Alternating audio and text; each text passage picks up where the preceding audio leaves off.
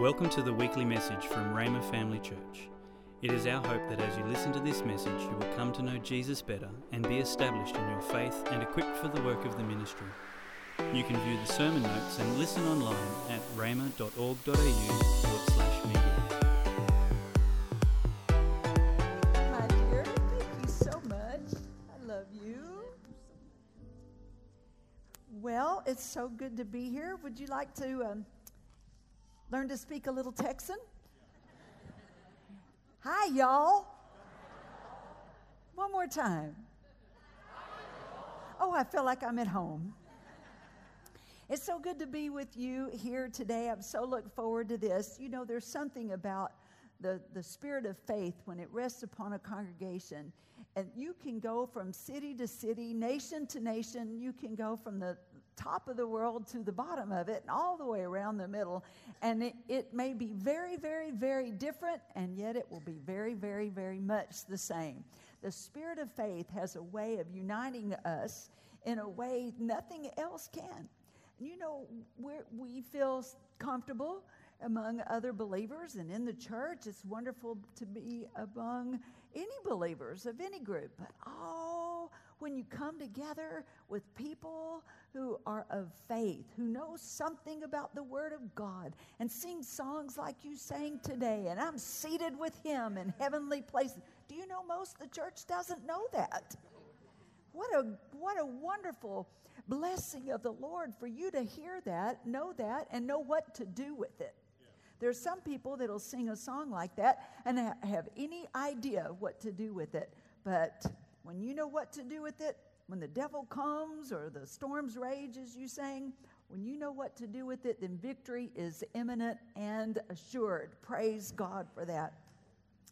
Well, I want to talk to you about something today that I believe will be an equipping. You know, the Ephesians says that that's the work of the fivefold ministry apostle, prophet, evangelist, pastor, and teacher is to equip the saints. To equip you. There are so many things that we equip for, like we just mentioned, that we're equipped because we need to be able to stand against challenges and issues in the world around us, and sometimes with spiritual forces that, that rise up against us.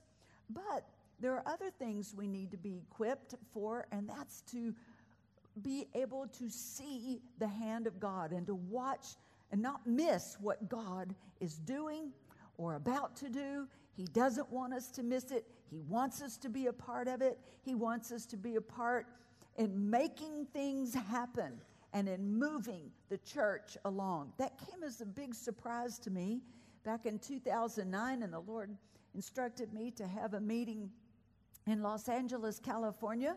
That, and I'm not used to going out and doing meetings in places very often. So when he said, Go to California and have a meeting, and he said, I want you in this meeting, through what you teach, preach, and pray, to move the church along.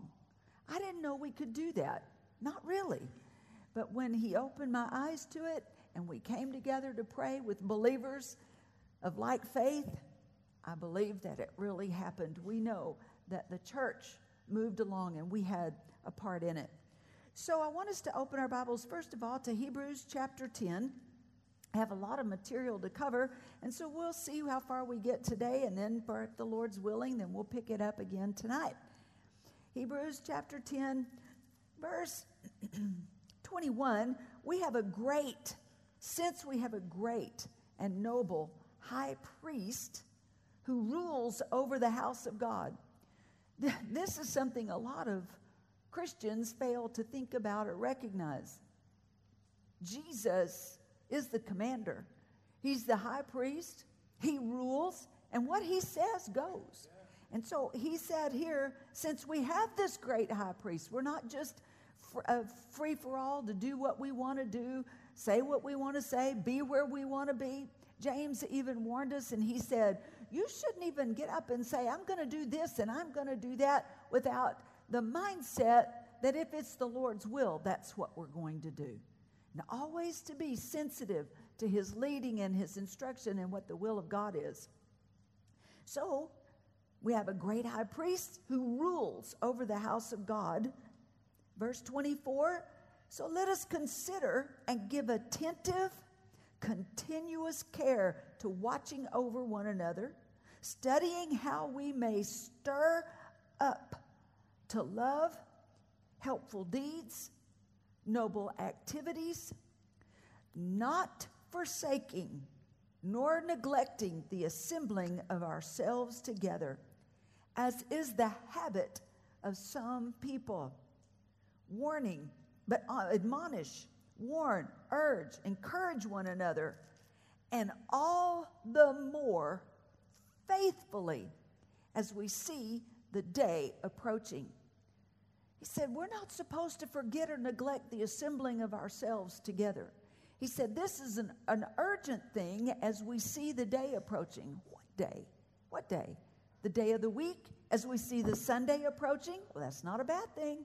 Not bad to make plans, not, not bad to prepare. But as what day? The, day of the coming of the Lord, the day of his return. And you see that as a running theme throughout the New Testament.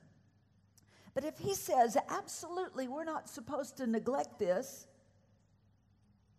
and he uses the word here, amplified, to urgently, urgently do this, hmm, then it's important for us to know why. I'm a curious person. I want to know why. I want to know why. I'll do it because you said do it, Lord, but okay, but I want to know why. Because why would I want to know why? Why gives me uh, uh, uh, support to add my faith and expectation. He wants me to come together and not forsake it and be diligent to it if I know why I can have an expectation that I wouldn't otherwise have. So I began to look, as the Lord led, some years ago into the book of Acts and began to research into this. What was the significance and what happened in the meetings? I'd never paid attention to the meetings and how meetings came together and how they happened and what happened in those meetings. And I noticed that in these meetings, things were ignited. Now remember, this is a group of Jewish people, though they've been with Jesus.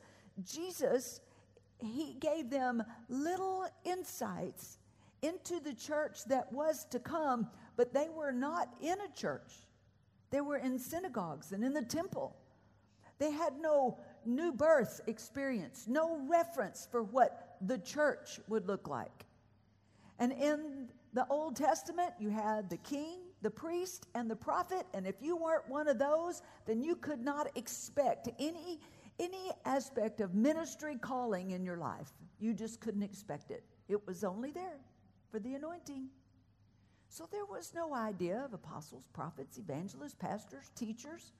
There was no idea of the ministry of helps and the anointing on any of those, not even a clue. So let's look first of all at Acts chapter 1. In Acts chapter 1, we see a picture of a very deliberate group. In fact, the scripture says, in Amplified Version says, they mounted the stairs. They specifically went. This is the first meeting after the resurrection of Jesus. He's raised from the dead, and he said, Now go start a meeting. Go start a meeting. So off they went. They don't know how long this meeting's going to last. It's open ended. What else are they going to do? Jesus said, Go start a meeting. Now, Jesus has appeared to 500 people over the 10 days that he was visible to them after his resurrection. 500 people saw him. And they mounted the stairs to this upper room, what we now call the upper room. And the scripture says there were about 120. Why about 120? Well, obviously, people are coming and going, and they're there all day long. Talk about a meeting. Not an hour, not 20 minutes. Not, nobody's watching the clock, nobody's watching the sundial. They're there all day, and however long it takes, so people are coming, and the average attendance about 120. In this meeting, what happens in this meeting? Well, we see that they spent time in prayer. And they spent time in the scripture. So all of a sudden, this meeting takes on the nature, they go from prayer to a time like a Jewish study hall. If you've never seen a Jewish study hall, it is a sight to behold. It's not like university study halls like you and I might be thinking about. It's not shh. They're not quiet. They're yelling at each other. They're sitting at tables and they're debating and they're arguing and saying, What about this? Well, I believe that. And they're asking questions and they're challenging each other. And the leaders are walking around and listening to the groups by the table. And they're in little small groups, 120 of them in this room. And it's loud and it, they're studying and they're looking. What are they looking for? They don't know. They don't know. So they're just looking. They're reading the scriptures and then they'd move over into prayer. This meeting was so fluid. And then after some days, Peter says, You know, we need to replace Judas. Okay? So what do they do? They all get together and they decide there are some some rules. Now he's got to be somebody that's been with us from the beginning. Okay, okay. Well, that eliminates all you guys. Now who else is left? Said, Well, we have a couple of guys here and they seem to qualify. Well, that's good, that's good. How are we going to pick which one? This, they're replacing Judas. They're picking the 12th apostle of the Lamb and they're saying, Hmm, well, we could cast lots for it. Well, that's good. That's good. The apostle of the Lamb, but that's the only thing they knew. This tells you what level of spiritual operation. They're still stuck in an Old Testament mindset. That's all they know. So they do church business, but hey, it's productive. It's productive enough to keep them coming for 10 days. 10 days. They're coming. They're coming. Jesus said, Stay here till the promise comes. Do you figure what we did yesterday was the promise? No, I don't think so. I don't think so. You don't think so? No, I don't think so. Well, why are we here? I don't know. What are we waiting for? I don't know. I don't know. But the boss said go, so I guess we better go. Well, I don't know, but I'm gonna, I tell you what, I'm gonna, I'm, this is my last day here. If something doesn't happen, I just got to get back to things. I just got to get back to the house. I've just, you know, the kids, and I mean, we're missing, we're missing the football game, and come on. Okay, I'm going to come. But if, if we don't see something today, I'm out of here. Okay, okay, okay, I know, I know. Well, let's just see what happens today. Okay, all right, one more day. That's all you get. One more day. Maybe we missed it and you know, I was so tired, and those chairs aren't very comfortable, and it's dark in there. You know, I got company coming from down in Galilee. Come on. One more day, one more day. So they come into the room and they're sitting there and they just start praying. But oh, this is a day. Something in the meeting happens. What happens in this meeting? There is a suddenly. And suddenly, the Holy Spirit enters the realm, the atmosphere, into the fullness of his earthly ministry. And there's such a sound, not an explosion, not just an explosion, but a roll of a rumble, a roll of a rumbling thunder that grows louder and louder, and it has such force. It's vibrating the whole building, and it's vibrating the people, and it's taking their breath. And suddenly, the very same kind of fire that fell from heaven on Elijah's offer, offering and Elijah's altar, all of a sudden, this fire comes out of heaven, and it lands on every one of them, and they're staggering around the room, and they're filled with the Holy Spirit, and they're speaking with other tongues, and they're stumbling around and the sound is rolling and rolling and rolling and they're, they're staggering around.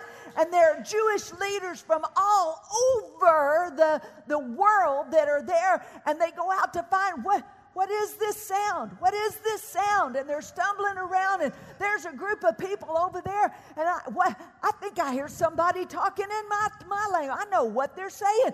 They, they know what they're saying, and this one knows what they're saying. And they come over there and they said, what is this? And just days before, this same group of people, just days before, along with Peter, they were hiding in a room, hiding out where they couldn't be found, hiding in fear when Jesus first appeared to them. But now, Peter steps up in front of them and said, Woo, these guys aren't drugged like you suppose. They have been filled with the Holy Ghost. And they went from, I don't know what this is. I don't know what we're waiting on. I don't know what we're going to do, to I see what it is. I see what the Bible says. My eyes have been opened. This is what Joel talked about. And oh my God, the last days have begun. And he read the scripture and he saw into the scripture and he read the times and he read the day and he read the hour and he knew this is that.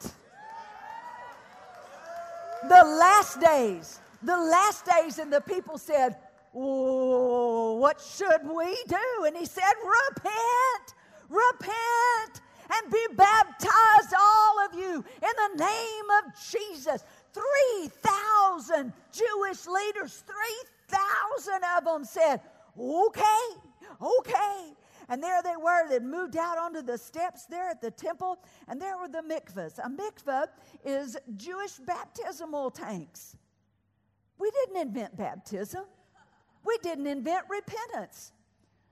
the Jews have been baptizing people for, for repentance since Moses' day. And so all these big, big places were lots of baptismal tanks out there. Just this, all kinds of them. Uh, I don't know how many, but they've uncovered so many of them. And so they're out there. Can you imagine? One time at our church, we're on a lake, and so on that lake, we baptized 900 people one day. One day, and a dog. 900 people and one dog. One, one, one dog. He went, he went under, he came up saved. But 3,000 people? This is not a 20 minute service or an hour service or a two hour service. This thing is taken and it's going all day long. And they're worshiping God and praying in the Spirit and staggering around. And they're getting baptized and filled with the Holy Spirit, going down one way, coming out of that water another. And it happened in a meeting. It didn't happen a little here and a little there, it happened in a meeting. Everything. You sit here today because of that meeting. What a meeting. Would it have happened that way if all of them had said, you know, I could do this at home? We could do this at home. I've got, I've got a roast at home. Why don't we just come to, just a couple of you come? No. He said, all of you, you go to Jerusalem and you start a meeting and you stay in that meeting till the promise comes. Then what happens? Can you imagine being one of the guys that decided to stay home that day? There were 380 of them that didn't show up that day. What a meeting to miss. I have a motto in my life, and it's live with purpose and have no regrets. And you know, that doesn't come, that doesn't come easy, but it does have rewards. I want to show you then what happens in Acts chapter 2 and verse 42. They steadfastly persevered, devoting themselves constantly to instruction and to fellowship or partnership. They devoted themselves to instruction, listening to the apostles, and they devoted themselves to partnering. Partnering, financial cooperation, hooking up with, supporting the apostles. They devoted themselves then to the breaking of bread and to prayer. So we see here a dynamic is happening in the large groups, but they're also starting to have these little meetings together as well. And we know that. Verse 46 day after day, they regularly assembled in the temple with united purpose and in their homes. So they came together with purpose. They came on purpose. They came with devotion and commitment. We know that they brought their prayers, but they also brought their finances because it said they sold their possessions and they distributed the price among all according as any had need. Constantly praising God, being in favor with all the people, and the Lord kept adding to their number. Now, in Acts chapter 3, things are moving along. So Peter and John, they go to the temple, as you know. They come out of the temple, and there's a crippled man there who's been crippled for a very long time. He's been sitting there at that temple place, and surely they have given to him and he's seen Jesus and he's expecting to give get something from them because they've been blessed be- he had been blessed before. So he reaches out for a gift, and Peter grabs him by the arm. Such as I have, give I thee. In the name of Jesus, rise up and walk. The man is pulled, he pulls the man up.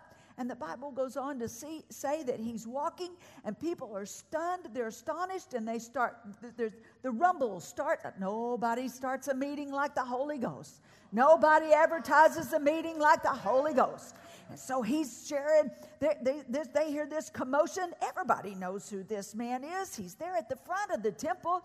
And so there, all of a sudden, there's a rumble. And the Bible says that he was still clinging to Peter.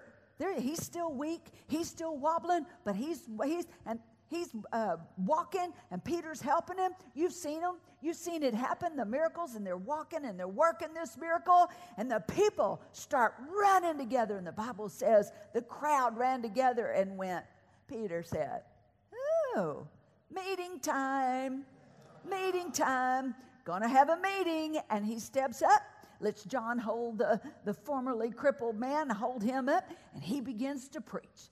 He begins to preach Jesus, preaches Jesus crucified, preaches Jesus raised from the dead, preaches about Moses prophesying about Jesus, preaching about what they need to do. And it goes on verse after verse after verse. There's so much, and the people are gathering and they're coming and they're listening and they're listening and they see the guy standing and walking around because in the background, John's walking him around a little bit and he's getting his getting his land legs going and he's shouting and praising and Peter's preaching and they're shouting out there and the other people saying, Be quiet, I'm trying to hear what he's saying.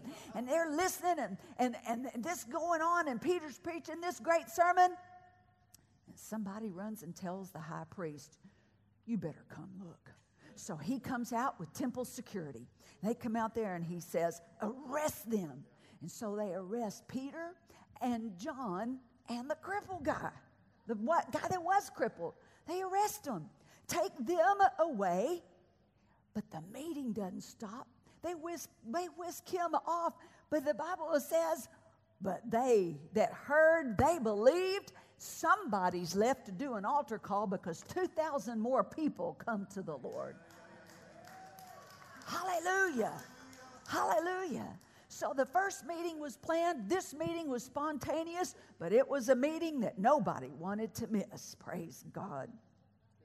So now these guys are in jail. What a, what a shock. Now, the power of God moving, and suddenly, though, they're in jail. But they are threatened by the priest, threatened by temple security.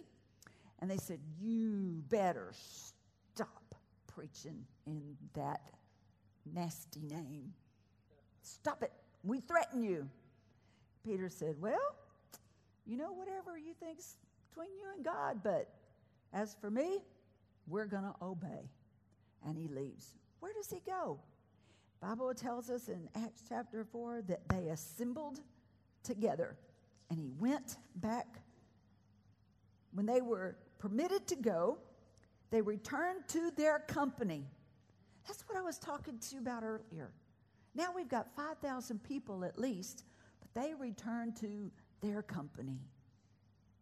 It's good to be part of a company. Good to be part, a part of a part of the body of Christ. They went to their company. They told everything that happened to them. And when they heard it, they lifted their voices together with one united mind to God. So, what do we have happening here? Who knows? A meeting. Not a trick question.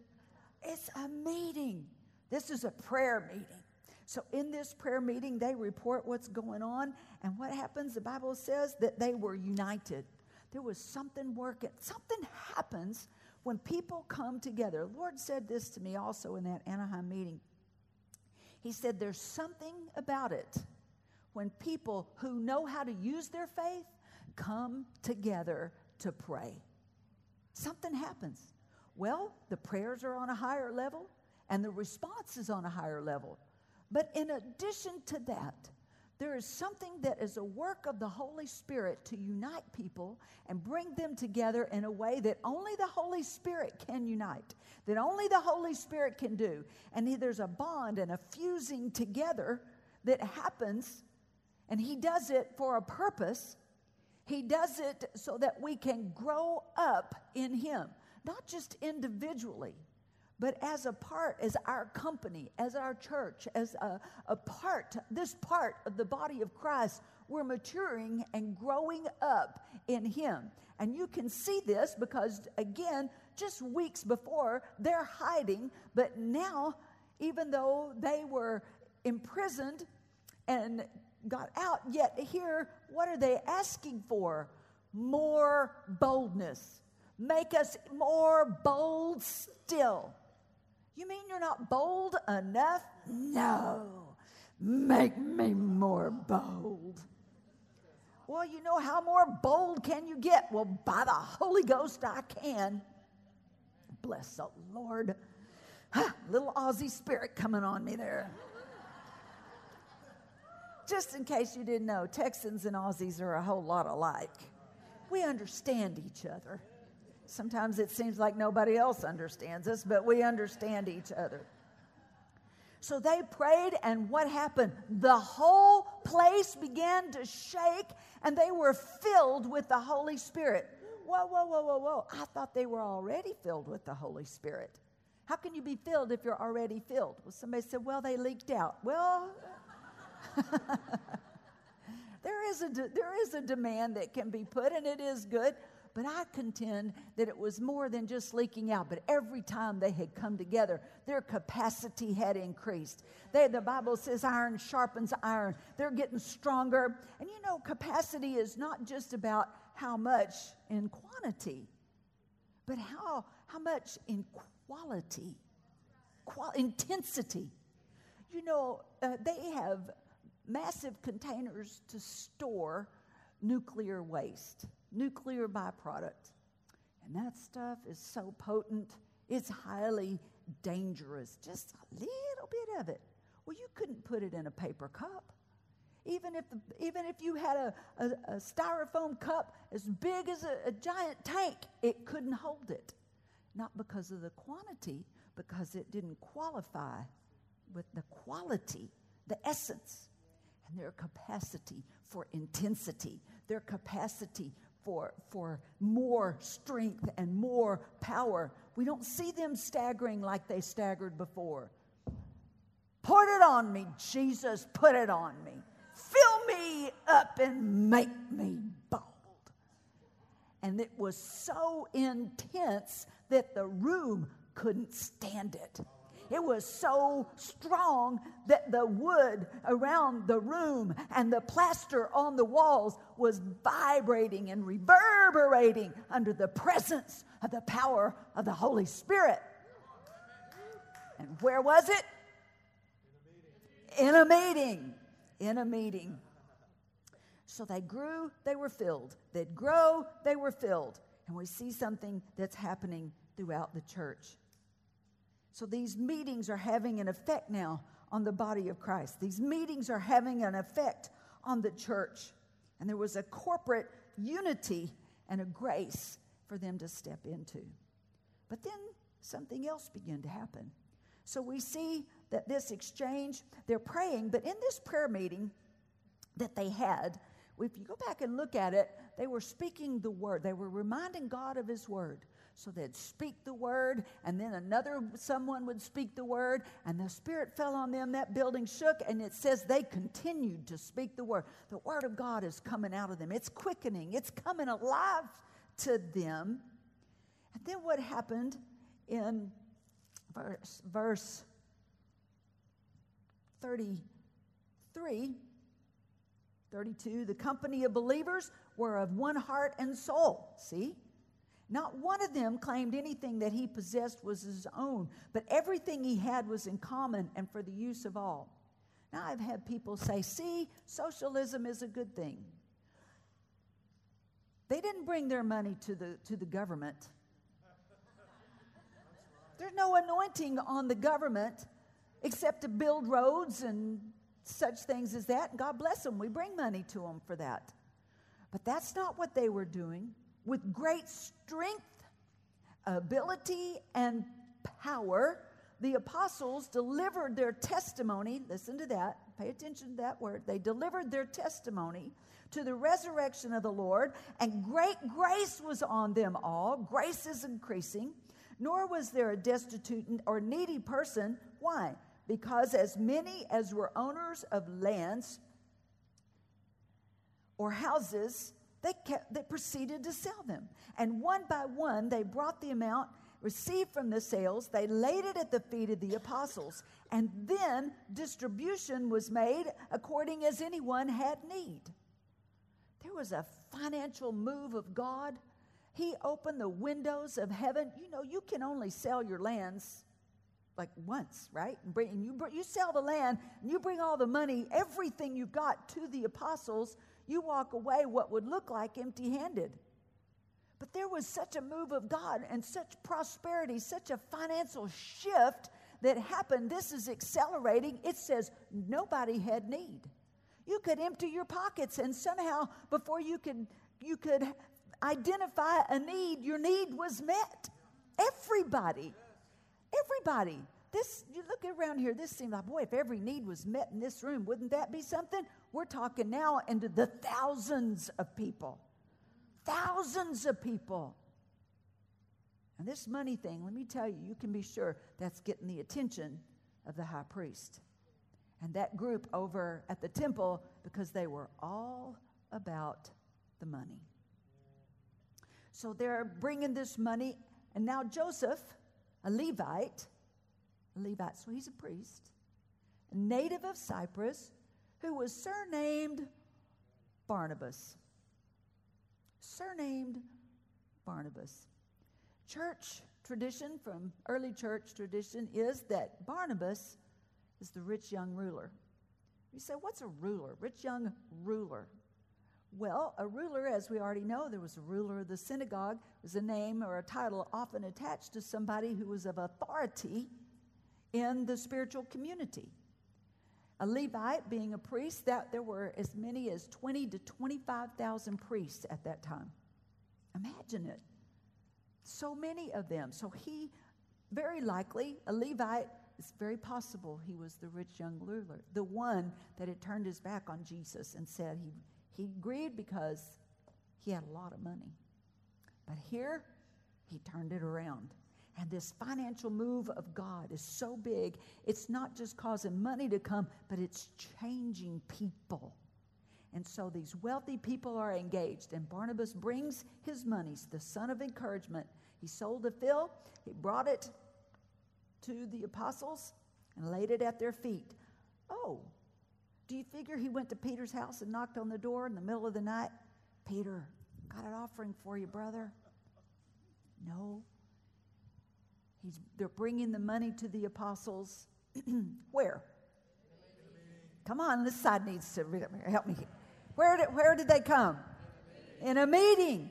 In a meeting, they're bringing money, and they're, the, I mean, there's so much money coming. There's so much money, it's flying. They're not writing checks. They didn't bring their credit card. They're bringing all the money they've got, and they're laying it at the feet of the apostles, just like we've seen in our meetings at sometimes when the move of God we had happen, it started in 2014. David was there, and I walked up to receive the offering, and the Spirit of God came on me. I couldn't move. I stood there and just stood there and lifted my arms, and the next thing I know, everybody knew the presence of God was in the room. I hadn't said a word. I just stood there with my hands up, and people started running to the altar and throwing money all around, laying it at our feet. And it opened the door for a move of God in our church. And that was followed by wonders and signs and miracles and healings.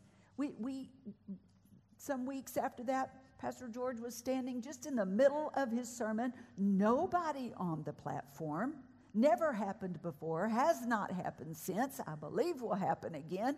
But all of a sudden, the chimes, you know, the little bells, the little, they start playing over by the drums. And they played, but they didn't move. Everybody, and it took everybody's breath. Oh. Say on, Lord. Move of God. And it began with them bringing money. That's amazing. And all of that happened in a meeting. Now, wherever there is money, every time there's ever been money, in fact, Oral Roberts said, anytime there's a great move of God, there will be a lot of money involved because money is attached to preaching the gospel as well as God wants to bless his people. So as they respond, as Pastor Tony read earlier in the scripture, says your money will be where your, uh, your heart will follow your money. Your money, your, you can direct things with your money. They're bringing money, and the, the heart is opening up, things are happening, but at the same time, there's a, a huge opportunity for corruption. Money has a way of doing that among people. It had gripped the priesthood. And so we see in Acts chapter 5 what happens. Well, they're bringing the money, but the Bible tells us that Ananias had a lot of money, but he didn't want to give it all. Nobody said he had to give it all. No, there was no rule, there was no law, there was no demand, there was no request. God was moving. And so he decided that he would sell his land, but keep some of the money, but he lied about it. Now, the point of corruption here was not only what Ananias did, but Peter, even though he perceived what was going on, he could have said, But you know, little bit's better than none. Sure, maybe it was a lot of money, a lot of property, and it looked good no matter what. It was $100,000. Wow, we could use that. Just bring that right on up here, brother. Let's praise the Lord for brother a nice gift. But no, he knew, and when he knew, not, you know, pastors, ministers, you shouldn't receive every offering. There are some offerings you should not receive. And he knew, and he would not receive it. And he said, You've lied to men, not only to men, but to God. And upon hearing those words, Ananias fell down and died. and a great terror took possession of everybody who heard about it. Where did that happen? There was such power and such glory in the room that just to tell a lie, there was immediate judgment on it. He hit the ground. So they didn't stop the meeting. They didn't send everybody home. Peter just said, Okay, you two ushers in the back over there, come on, come get him. Rest of you, just, just close your eyes, lift your hands, praise the Lord. Go ahead, get him out of here real quick. We got things to do. Off they go. Okay, back to the Word, back to prayer, back to the move of God. And all the while, the people are going, uh,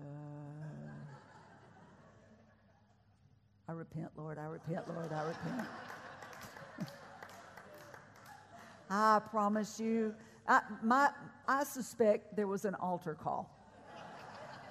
That's what I'm thinking. What kind of altar call? Any altar call that was needed anything, everybody is on their knees. And you know what happened as a result of that? Well, of course, here comes Sapphira. She comes in. She does the same thing. She does, boy, down she goes. Okay. And the two guys that had just come in, sorry to laugh, Lord, I apologize. So the two guys that had just taken Ananias out and they walked through the door and he said, Oh, well, since you know where to go, go ahead and come get her, will you? And these two guys are going, do we want to go to church here? But oh, my goodness, the word had spread because those two guys were telling everybody, what who is that? Ananias, what did he do? He lied to the Holy Ghost in church. Kind of church do you go to? Well, it's one you got to be careful in. Word is spreading everywhere. You know, word like that spreads fast even without Twitter. Word was spreading fast. And the Bible says a great fear fell on them. What kind of fear was it? Well, you say, were they afraid of God? Uh huh. It's something, you know, that deserves a, a whole lot more attention and time, and we won't give it here today. But there is a place to be very, very aware and fearful of the presence and the glory of God. He holds almost all of it back. Why? That very reason. But their capacity, remember, increasing, increasing, increasing. And so, what happened as a result of that meeting? Well, it says that that um, there was great dread and terror who fell upon all of them. This judgment shut down the curiosity seekers. What do I mean by that? Well, you know, some people come to a meeting because they're hungry and they're curious and they want to know more, but other people come with a poison pen and a hidden camera. Do you ever have that here? Somebody sneak into a meeting, look like they're one of the people, look like they belong, and then go out and twist what they've seen, twist what they've heard. They tell lies. Not after that meeting. Not after that meeting. It shut out a lot of the media. So the fear, the fear of the Lord fell on the people, and the result was, the Bible says, that the signs and the wonders came to another level. I mean, we've already seen the crippled We've already seen the miracles. We've already seen this massive move of God. We've seen a financial move, unprecedented, anything we've ever seen since Moses and the children of Israel left Egypt. And all of a sudden, the signs and the wonders because of this fear of the Lord and reverence for Him to be holy and to be available and a vessel unto honor to Him. All of a sudden, these signs and wonders, the Bible calls them startling startling things. Miracles that shook people, miracles that, that people couldn't deny, to argue, or to fuss with. It says that they brought the sick to the church. And by the hands of the apostles, many people and startling signs and wonders were performed among the people. And by common consent, what did they do? By common agreement, in other words, they decided when and where, they started meetings at the temple. I mean, they're in meetings, planning meetings. Why? This thing's, there's stuff happening when we get together. God shows up when we come together. We pray and the building shakes. We, we take up offerings and then the building shake. Things are happening and I'm changing. The people are changing. They're coming out from under corruption and out from under oppression and they're falling in love with Jesus and they're falling in love with each other. And it says, none of those that were not of their number dared to associate with them, but the people held them in high regard and made much of them. So they kept carrying out their sick into the streets, placed them on couches in the hope that Peter would just pass by and at least his shadow might fall upon them. Just get close enough to one of those, one of those. And healing would fall on them. That's just Acts chapter 5. And so what happens in the middle of all this, persecution again. In verse 17, the high priest, he was raging with jealousy. Why was he jealous? Because there were miracles? Peter had miracles and he didn't? No, I just told you. Jealous. Why? The attention and the money. The money. There'll always be people who will lie to you about the money that follows preachers who preach prosperity. So he raged with jealousy and he came and got them and he put them in jail. Same routine. So while they're waiting in jail, it was already the end of the day. This had been going on all day that day. They were busy two funerals, a meeting, and so. so, the end of the day, they're in the jail waiting to be brought before the high priest and the council in the morning, but during a night, the angel of the Lord opened the prison doors, and leading them out, he said, Go take your stand in the temple and declare to the people. So here at this moment that they are it, it's the angel is leading them out, opening prison doors, and what does he tell Peter to do? Go have a meeting. Go have a meeting. So they did. They went to the temple and they began to preach. In Acts chapter 5, they go from, this was interesting. I left this part out. He said to them, Go declare to the people the whole doctrine concerning this life. Oh. So now this meeting's about to change. Remember, I told you to pay attention a while ago when he says, and they gave testimony to the resurrection of Jesus? They're living, they're preaching on a testimony. They're just preaching Jesus. Jesus came, Jesus crucified, Jesus raised from the dead. And they're quoting the prophets that said that. Moses said there's a prophet coming, you better pay attention to him. And all the things that they're preaching over and over and over again, they're looking to the Old Testament. But now the angel says, new assignment take the meeting to another level. Go and preach doctrine. By now, they should know some things. Go preach the doctrine about this life. Go begin to establish the tenets of the church.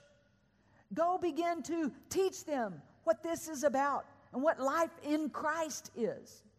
They did the best that they could at this point, but God was preparing another man named Saul, who would become Paul, to elaborate on those doctrines and tenets of the faith. But right there is where it began. And so the meeting looked a little different. Suddenly, the shift is happening. Oh, thank God for the miracles. Thank God for the signs. Thank God for the wonders.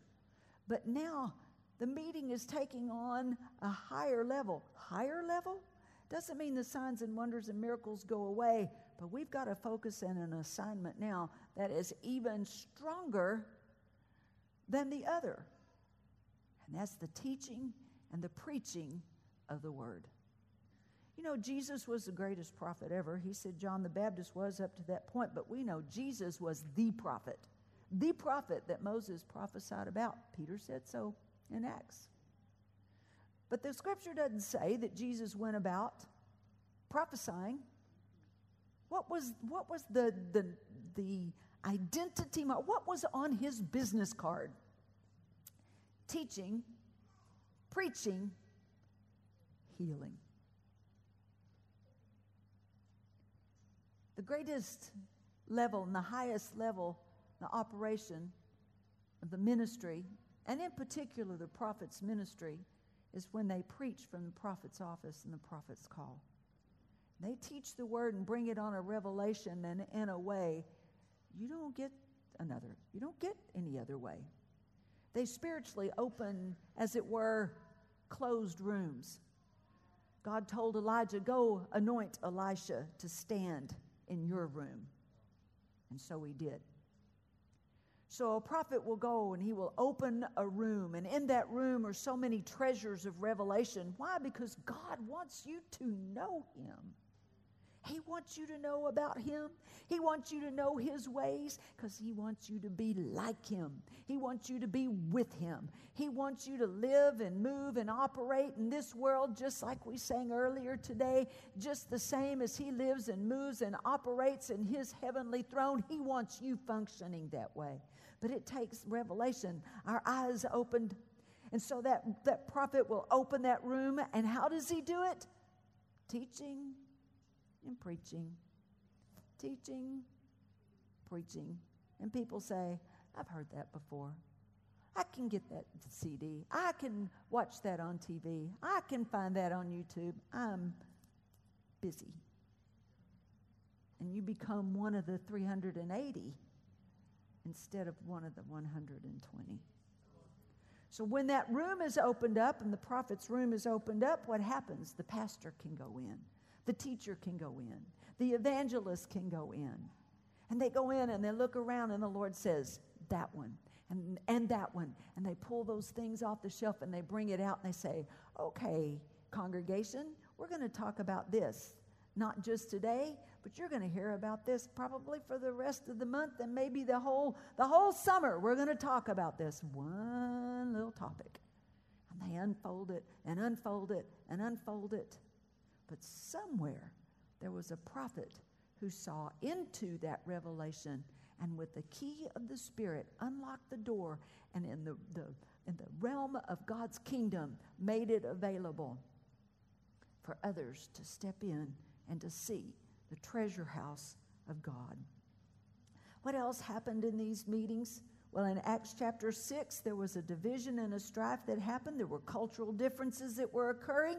But the Lord said, Here's what you do. So Peter called them together, pick out among you uh, men of good report and wisdom, full of the Spirit. They did, and the ministry of helps was born. And where did it happen? And they were also began to see that the ministry gifts were not supposed to be doing that. And so he said, We see now that we are to devote ourselves to prayer and the ministry of the word. We are to pray and preach, pray and preach. That's what we're supposed to do. And suddenly, this, this lifting up of the ministry in the eyes of the people and the lifting up of the ministry of helps that had not happened before. And then we go on and we see in other meetings where that ministry of helps, Philip, who was a deacon, among the ministry helps. He was one of the seven that were chosen. And out of that, then he began to go out. And we find later in another chapter where he went and had meetings in Samaria. And he's having meetings and preaching and meetings, and the anointing of the evangelist came on him. We find out later in Acts, Acts I believe, 21 that they, he's named Philip the evangelist. But we saw it happen back in Acts 6, 7, and 8, where that anointing came on him. So the unfolding of the ministry gifts. Now, these were first time, first time unfolding. You know what an evangelist was, what it would look like in the church. So we had the apostle, the prophet, the evangelist, the pastor. Never been pastors like that quite before. So the pastor, the teacher, they're working and it's changing and they're seeing it. But I have a question. Would that same unfolding happen today? Could that same unfolding of your destiny happen today? Could that same unfolding in you and your calling, your place in the body, your place in the community, your place in the ministry, in helps, in gifts, gifts of the Spirit? They didn't know about the gifts of the Spirit. Paul had to write about it some years later it's unfolding. They came together, unfolding, unfolding, unfolding, and the people are seeing who they are. And as a result of that decision Peter made, what happened? The cultural differences were swallowed, racial differences were swallowed, equality and fairness. And the same thing happened again when they went into Samaria. And then the whole thing with Cornelius Oh, we could go on and on, and maybe we'll pick up there tonight. I forgot I'm coming back. I don't have to finish. Praise the Lord. so there are times we come together in a church, a local church community. And I hope this impresses upon you in such a way that you think very carefully before you decide not to attend on the, the coming together of your church or the coming together of a special meeting in your church.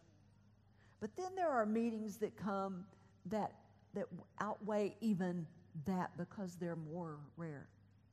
And that's those meetings where one of those assigned, an apostle, and a prophet, an evangelist, come, and the people are all to come together and bring their supply, bring their, we see prayer such an integral part of the whole thing. Prayer, prayer before, prayer after, and they were in the middle of prayer. Meetings they were in meetings and they found out they were supposed to have meetings. Why? Because they were praying about meetings. Hallelujah.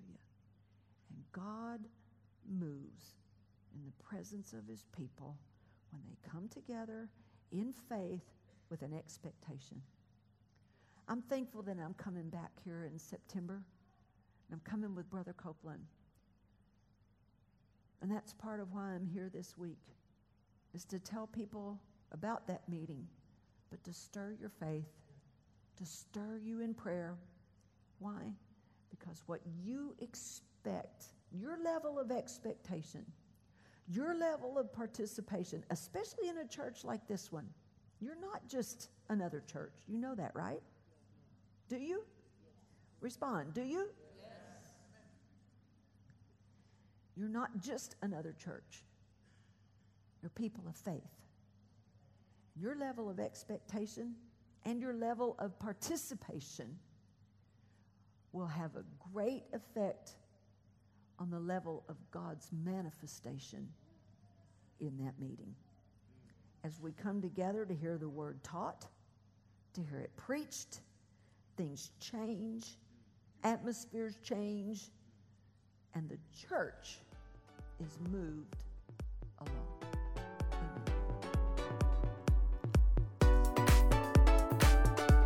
Thanks for listening. We're always encouraged to hear how God is using this ministry to change lives. If you have a story you would like to share about how God is working in your life, please let us know and send us an email at church at. If you would like more information or resources on this or other topics, or if you would like to sow into this ministry financially to help us share messages just like this one each week, please visit our website at rhema.org.au.